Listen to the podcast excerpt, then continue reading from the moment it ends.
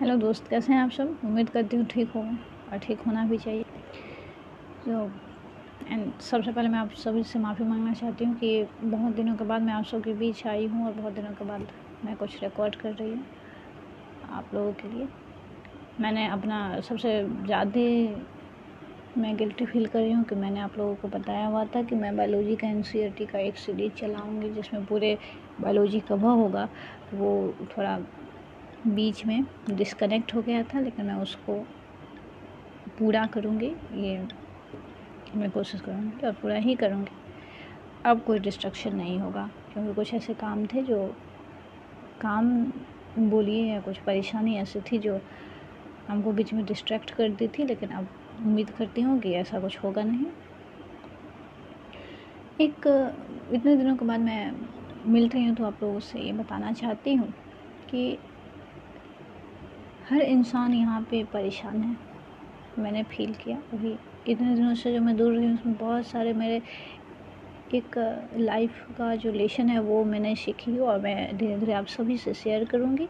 बहुत सारे ऐसे लेसन्स हैं जो हमें लगता है कि हमें यदि दूसरे की मैं हमेशा बताती हूँ कि मेरा एक ही ये होता है। यहाँ आने का मतलब किसी भी पॉडकास्ट को चालू करने का मेरा एक ही व्यू है कि जो गलती मैं करती हूँ वो सामने वाले या कोई भी इंसान ना करे। मेरी यही चाहत होती है और इसीलिए मैं ये स्टार्ट की हूँ। कोई और, कोई इसका रीज़न नहीं होता है। कोई और भी रीज़न नहीं है पॉडकास्ट स्टार्ट करने का। मेरा एक ही रीज़न होता है कि जो मैंने गलती करे वो आप लोग नहीं करें। क्योंकि मैं बहुत सारी ऐसी गलती की हूँ जिससे नहीं करती तो आज मेरे पास बहुत कुछ होता। और फिर भी मैं अभी बहुत अच्छे स्टेज पे हूँ तो I I have no problem for that and कुछ ऐसे। तो मैं आज कुछ, आप लोगों के अपने, मैं पहले भी डिस्कस कर चुकी हूँ कि गोल कैसा होना चाहिए इंसान के पास, या प्रायोरिटी क्या होनी चाहिए इंसान के पास। अब इसमें प्ले लिस्ट में जाके देख सकते हैं। ये सब है कि गोल कैसे डिसाइड कर सकते हैं प्रायोरिटी कैसे होनी चाहिए, वो सब। मैं गोल के लिए ही बोल रही हूँ आज अभी। लेकिन मैं आज एक कोई प्रोफेशनल गोल के लिए नहीं बोल रही हूँ। मैं पूरे लाइफ के गोल के बारे में आज मैं कुछ बताऊँगी। बताऊँगी, क्या शेयर करूँगी आप लोगों से। जो मैंने इस अभी, इस बीच में एक लाइफ का लेसन मैंने सीखी है, वही शेयर करूँगी।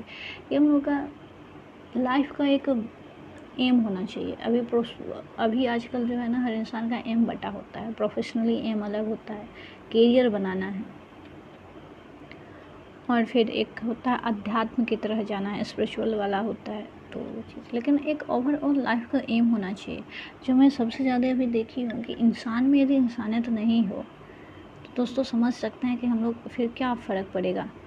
दूसरे ऑर्गेनिज्म से और एक इंसान में क्या फ़र्क रह जाएगा। तो इंसान वही है जो इसमें इंसानियत है, जिसकी प्रॉपर्टी है। इंसान की जो प्रॉपर्टी है, वो उसको कैरी करे, वही ना इंसान। बाकी इंसान यदि प्रॉपर्टी केयर नहीं कर रहा है तो उसको हम क्या बोल सकते हैं? अदर ऑर्गेनिज्म की तरह ही तो ले सकते हैं उसको। हम लोग को लाइफ में एक गोल होना चाहिए कि हम लोग एज ए ह्यूमन बीइंग यहाँ आए हुए हैं। तो हमें उस तरह से बिहेव करना है और उस तरह से एक गोल सेट करके हमको अपने लाइफ को जीना है। बहुत सारे यहाँ सबसे ज़्यादा है कि हर कोई भीड़ में है लेकिन फिर भी अकेला है। और मैं ये आज ये दावा करती हूँ कि कोई भी अकेला नहीं है। अकेलापन कोई समस्या है ही नहीं। मैं भी आजकल यदि आप लोगों के हिसाब से देखूँ या मतलब पूरे दूसरे लोग के हिसाब से देखूँ तो मैं भी अकेला रहती हूँ, लेकिन ये कोई समस्या ही नहीं है अकेला रहना। आई थिंक ये लोनलीनेस जो है वो कोई समस्या है ही नहीं, क्योंकि इंसान अकेला हो ही नहीं सकता। क्योंकि जब मेरे साथ मेरा एक प्रोफेशनल एम है, मेरे साथ एक लाइफ का एम है, मैं कोई रिस्पॉन्सिबिलिटी ले ली हो कि मुझे ये करना है, तब हम अकेले कैसे हो सकते हैं? मेरे साथ यही तो है, मेरा एम है, मेरी रिस्पॉन्सिबिलिटीज़ है, जो मेरे साथ चल रही है, और उसको पूरा करना है। तो हम ये समझते हैं कि कोई भी अकेला है ही नहीं। और मैं अच्छे से रिप्रेजेंट करने की कोशिश करूँगी अपने नेक्स्ट ऑडियो में। Thank you so much